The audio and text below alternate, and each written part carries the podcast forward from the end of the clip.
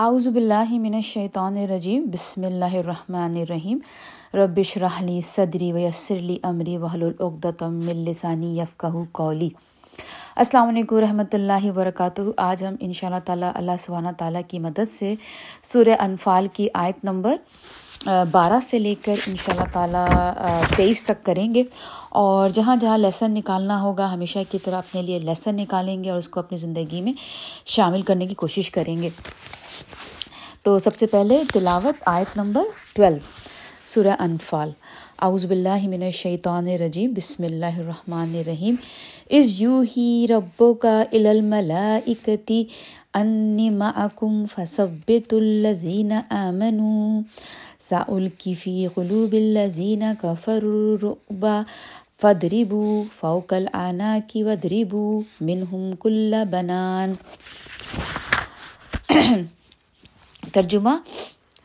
ترجمہ کرنے سے پہلے تھوڑا سا آپ لوگ پہلے ریکیپ کہ ہم جو ہے ابھی وہ جنگ بدر کے بارے میں ہی کر رہے ہیں، جس میں اللہ سبحانہ تعالیٰ نے مسلمانوں کو فرشتوں سے مدد کی تھی۔ اور تو یہ اسی کی ہی کنٹینیوشن ہے۔ تو اللہ سبحانہ تعالیٰ فرما رہے ہیں کہ جب حکم دے رہا تھا تمہارا فرشتوں کو یعنی کہ اب اس آیت میں دیکھیں کہ اللہ سبحانہ تعالیٰ ناٹ اونلی مسلمانوں کو اس اس بات کا احساس دلا رہے تھے کہ میں تمہارے ساتھ ہوں، بلکہ فرشتوں کو بھی اللہ سبحانہ تعالیٰ اس بات کا احساس دلا رہے ہیں اس آیت میں کہ تم بے فکر رہو، تمہاری بیک میری، میں میں ہوں تمہارے بیک پر۔ جب حکم دے رہا تھا تمہارا فرشتوں کو کہ بے شک میں تمہارے ساتھ ہوں یعنی کہ اللہ سبحانہ تعالیٰ فرشتوں کو بھی یہی کہہ رہے تھے کہ تم گھبرانے کی بات نہیں ہے، میں تمہارے ساتھ ہوں۔ لہٰذا تم ثابت قدم رکھو اہل ایمان کو یعنی کہ تم اہل ایمان کو ہمت دلائے رکھنا۔ کیونکہ میں تمہارے پیچھے میں ہوں۔ میں ابھی ڈالے دیتا ہوں دلوں میں ان کافروں کے دہشت۔ سو ضرب لگاؤ تم ان کی گردنوں پر اور چوٹ لگاؤ ان کے جوڑ جوڑ پر۔ یعنی کہ اللہ تعالیٰ فرشتوں کو یہ بتا رہے ہیں کہ تم فکر مت کرو، تمہارے پیچھے میں ہوں۔ اور اللہ تعالیٰ یہ کہہ رہے ہیں کہ جنگ جنگ کے میدان میں، بدر کے میدان میں اللہ سبحانہ تعالیٰ نے جو کافر تھے، ان کے اوپر ایک ایسا دہشت طاری کر دی تھی، ان لوگوں کے اوپر ایسی دہشت جیسے کہ وہ بالکل جیسے نہیں کھڑے کے کھڑے پیرالائز ہو جاتے ہیں۔ وہ وہ ہو گئے تھے۔ یعنی کہ فرشتوں کو انہوں نے دیکھا تھا، یا تو اتنی بڑی آرمی ان کو نظر آ رہی تھی مسلمانوں کی کہ وہ بالکل کھڑے کے کھڑے رہ گئے تھے۔ تو اس پہ اللہ تعالیٰ یہ کہہ رہے ہیں کہ یہ دہشت میں نے ان کے اندر ڈالی ہے۔ اب کرنے کا کیا کام ہے؟ کرنے کا کام تمہارا یہ ہے کہ ان کی ہر جوائنٹ جو نظر آئے، اس کے اوپر ضرب لگاؤ، ان کو مارو۔ بلکہ ہمیں جو ہے احادیث سے پتہ چلتا ہے کہ صحابہ کرام جو تھے، انہوں نے ان میں سے بہت سے صحابہ کرام نے کہا کہ ہم جیسے دشمن کو مارنا چاہ رہے تھے جیسے تلوار لے کر ان کا سر قلم کر دیں یا سر اڑا دیں، اس سے پہلے ان کے سر کٹ گئے، ہمارے مارنے سے پہلے یعنی کہ فرشتوں نے اپنا کام کر دکھایا۔ آگے ہم جائیں گے۔ یہ اس لیے کہ مخالفت کی ان لوگوں نے اللہ کی اور اس کے رسول کی۔ اللہ تعالیٰ کہہ رہے ہیں کہ میں یہ کیوں کر رہا ہوں ان لوگوں کے ساتھ؟ اس لیے کہ انہوں نے اللہ اور اس کے رسول کی مخالفت کی۔ مخالفت بھی یہاں پہ جو ورڈ لکھا ہوا ہے نا، شاکو، آیت نمبر تیرہ میں۔ شوق شوق کا مطلب ہوتا ہے جیسے اس طرح کی مخالفت جس میں جو بیس ہے وہ نفرت ہے۔ یعنی کہ وہ اللہ اور اس کے رسول سے وہ جو قریش تھے، وہ نفرت کرتے تھے۔ تو اللہ تعالیٰ فرما رہے ہیں کہ اور جو مخالفت کرتا ہے اللہ کی اور اس کے رسول کی یعنی کہ اس طرح کی نفرت، تو بے شک اللہ ایسے لوگوں کو سزا دینے میں بہت سخت ہے۔ مطلب پھر اللہ سبحانہ تعالیٰ ایسے لوگوں کو بہت سخت سزا دیتے ہیں۔ آگے جائیں گے۔ یہ ہے تمہاری سزا، لہٰذا چکھو اس کا مزہ اور بے شک منکرین حق کے لیے ہے دو کا عذاب۔ یا الذین آمنو، اے لوگو جو ایمان لائے ہو، جب مقابلہ ہو تمہارا کافروں سے۔ اب دیکھیں، اللہ سبحانہ تعالیٰ، اب یہاں پر آپ یہ دیکھیے، اس آیت میں آپ کو یہ نظر آئے گا کہ ہمارے جو صحابہ تھے مطلب کیا ان کا کردار تھا؟ ان کے لیے اللہ سبحانہ تعالیٰ کا کوئی بھی حکم ایسا ہوتا تھا کہ اس سے بالکل یعنی کہ ایز اٹ از وہ کرتے تھے۔ اگر حکم آ گیا تو جیسے کہ آپ نے سنا ہوگا کہ جب پردے کا حکم آیا تو راتوں رات لوگوں نے اپنے پردے کاٹ کے سینا شروع کر دیا۔ راتوں رات بھر، جو ہے وہ لوگوں کے گھر میں لائٹ جو جو تھیں وہ، کیا کہنا چلے کینڈلس وہ جلتی رہیں، عورتوں نے اپنے ابایا جو ہے جو حجاب ہیں، ان کو سیا یعنی کہ مقصد کہنے کا یہ کہ اللہ کا جب حکم جس بارے میں بھی آ جاتا تھا صحابہ کرام اور ان کی جو بھی فیملیز ہوتی تھی، وہ اس کو بالکل اسی طرح سے ادا کرتے تھے۔ مطلب کوئی اس کے اندر چینج نہیں۔ تو اب اللہ سبحانہ تعالیٰ اس آیت میں کیونکہ اب وہ جنگ جنگ یعنی کہ بیٹل فیلڈ کے بارے میں اللہ سبحانہ تعالیٰ فرما رہے ہیں۔ کیا فرما رہے ہیں؟ ایمان والوں کو، اے لوگو، جب جو ایمان لائے ہو، جب مقابلہ ہو تمہارا کافروں سے میدان جنگ میں، تو مت پھیرو تم ان کے سامنے پیٹھ۔ اب یہ دیکھیں، یہ ایک پندرہ پندرہ آیت پہ اللہ تعالیٰ نے کہہ دیا کہ تم ان کے سامنے اپنی بیک مت دکھاؤ۔ اب جب جو مسلمان صحابہ تھے انہوں نے سن لیا کہ اللہ تعالیٰ نے یہ حکم دے دیا ہے کہ جب تم میدان جنگ میں ہو تو دشمن اگر سامنے ہے تو تم اپنا، اپنی پیٹھ مت دکھاؤ۔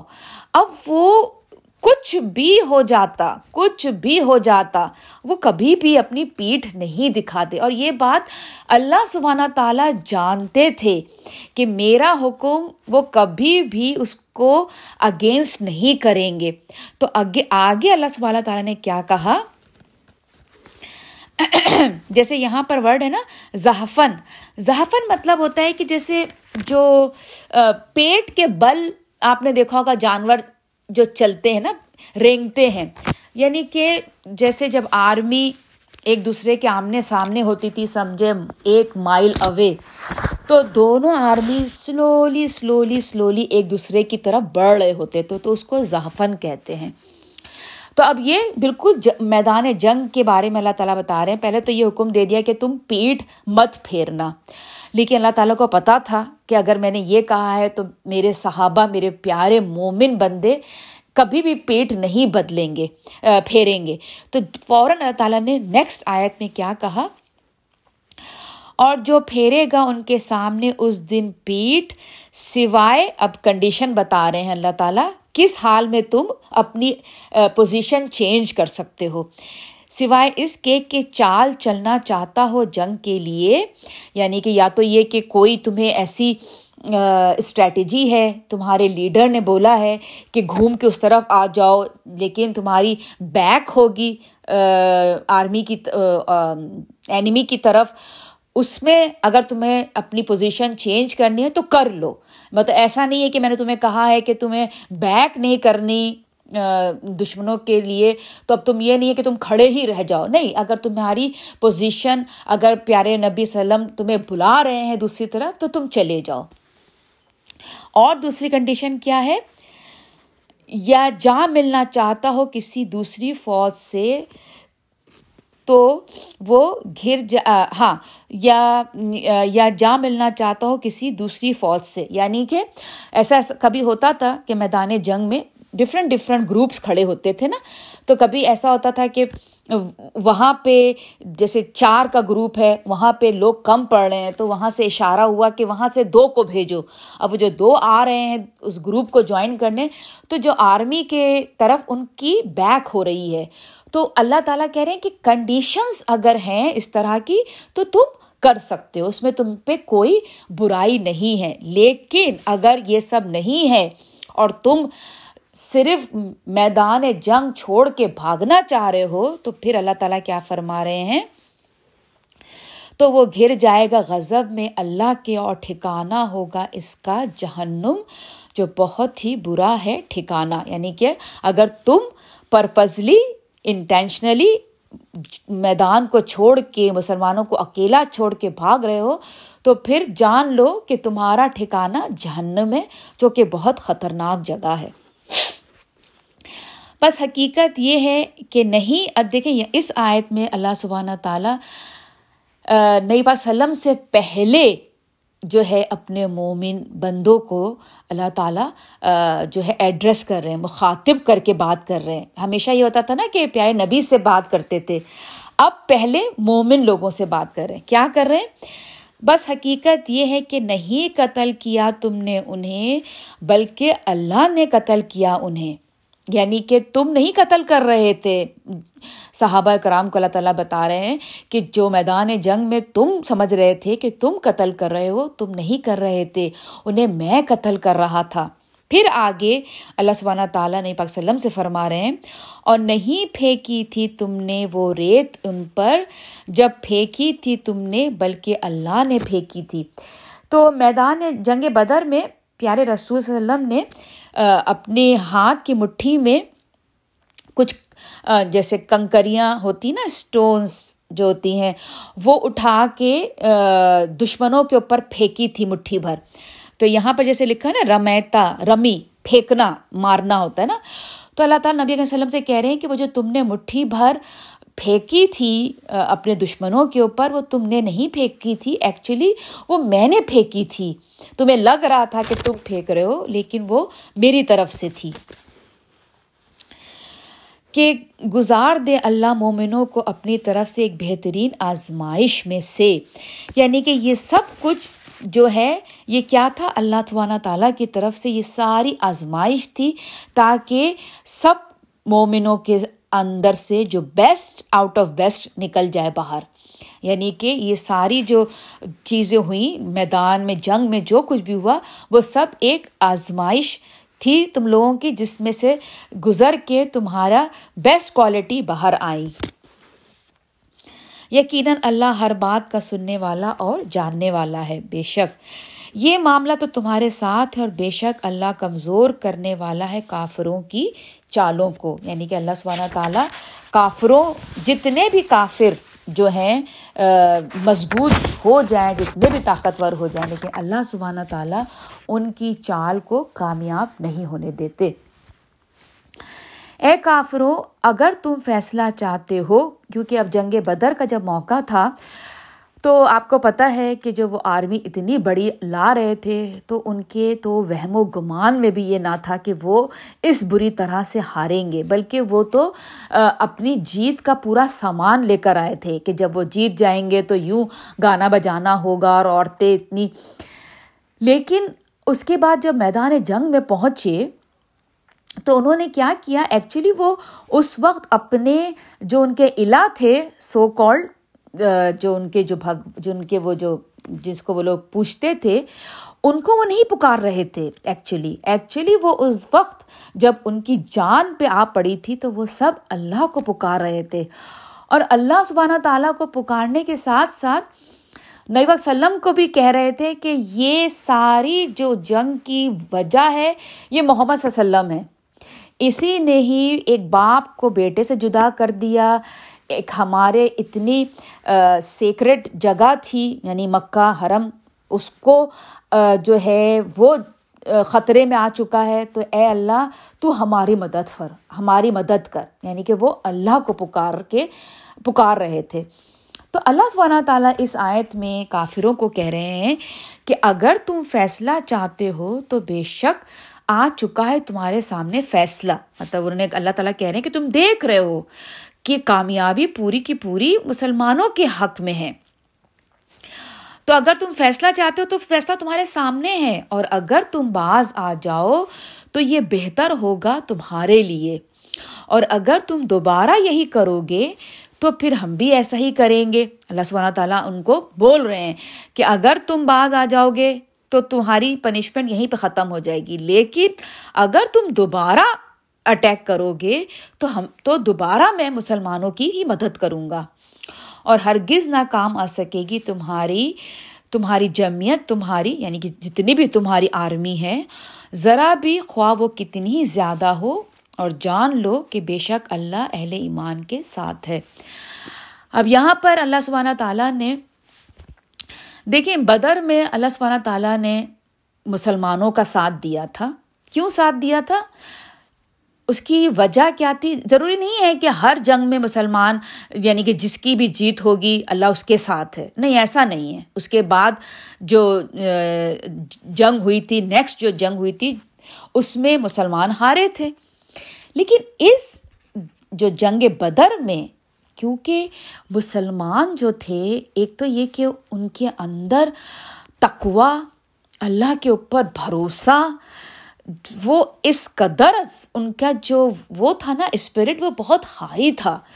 اور اس کے برعکس ان کے کانٹریری جو کافر تھے، ان کا کیا تھا؟ ان کا غرور، ان کو اپنے اوپر مان، ان کو اپنی آرمی پر مان۔ وہ سب اتنا زیادہ تھا کہ وہاں پہ اللہ سبحانہ تعالیٰ کو دکھانا تھا کہ نہیں، تم سمجھ رہے ہو کہ تم سب کچھ کر سکتے ہو، بلکہ تم کچھ بھی نہیں ہو۔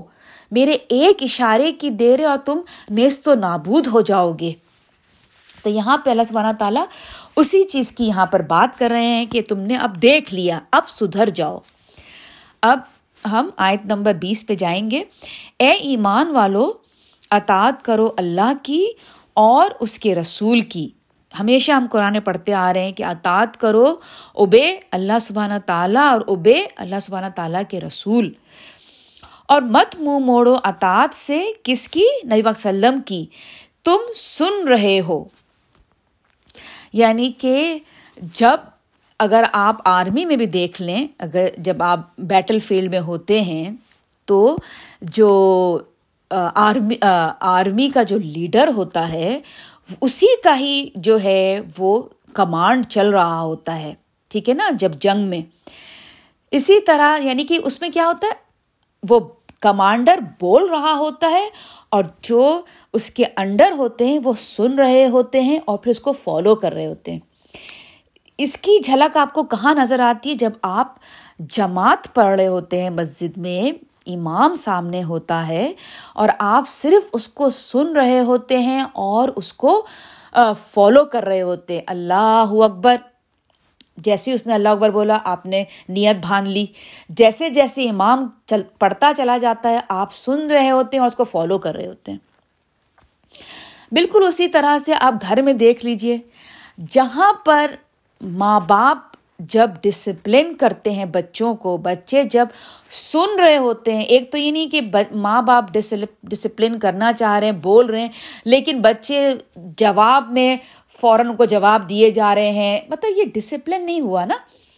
ڈسپلن کیا ہے؟ جو ماں باپ بول رہے ہیں، ان کو سنیں، سننا ہے اور پھر اس کو فالو کرنا ہے۔ یہ ہو جاتا ہے ڈسپلن تو یہاں پہ اللہ سبحانہ تعالیٰ کہہ رہے ہیں کہ تمہیں ڈسپلن فالو کس کو کرنا ہے؟ نئی پاک سلم کو۔ سنو اور ان کو فالو کرو۔ اور مت ہو جانا تم ان لوگوں کی طرح جنہوں نے کہا، سن لیا ہم نے، حالانکہ وہ نہیں سنتے۔ جیسے کبھی کبھی آپ نے دیکھا ہوگا نا، ہم پیرنٹس بچوں کو جب بولتے ہیں آپ نے اپنا ہوم ورک کر لیا ہاں ہاں ہاں ہاں اور ہاں ہاں کر کے وہ بچے چلے جاتے ہیں۔ بالکل اسی طرح سے ہم لوگ بھی ہیں۔ ہم ایکچولی سنتے نہیں ہیں۔ ہم نہیں سن رہے۔ ایک کان سے سن رہے ہیں اور ایک کان سے اڑا دے رہے ہیں۔ ہم اس کی گہرائی کو نہیں سمجھ پا رہے ہیں۔ جو حکم آیا جو نئی پاک سلم نے کر کے دکھایا، اس کو ہم نہ سن رہے ہیں، نہ اس کو اپنے عمل میں لا رہے ہیں۔ تو یہاں پہ اللہ سبحانہ تعالیٰ یہی کہہ رہے ہیں کہ وہ لوگ ان کی طرح مت ہو جانا جو کہتے ہیں ہاں ہاں ہم نے سن لیا، حالانکہ وہ نہیں سنتے۔ اب اللہ تعالیٰ آگے کی جو آیت ہے، اس میں آج کی آخری آیت ہے۔ اللہ تعالیٰ بتا رہے ہیں کہ وہ جو لوگ جو کہتے نا ہاں ہاں سن لیا اور وہ نہیں سن رہے، ان کی مثال کیسی ہے؟ اللہ تعالیٰ فرما رہے ہیں، بے شک سب سے بدتر جانداروں میں اللہ کے نزدیک کون ہے؟ سب سے برے جاندار کون ہے اللہ کے نزدیک؟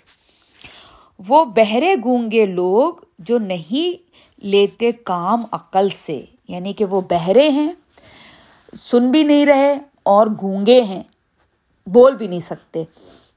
اب یہ لٹرل معنوں میں نہیں اللہ تعالیٰ کہہ رہے۔ بہرے یعنی کہ اچھی باتیں، حالانکہ کان والے ہیں۔ اچھی باتیں سب جا رہی ہیں کان کے اندر۔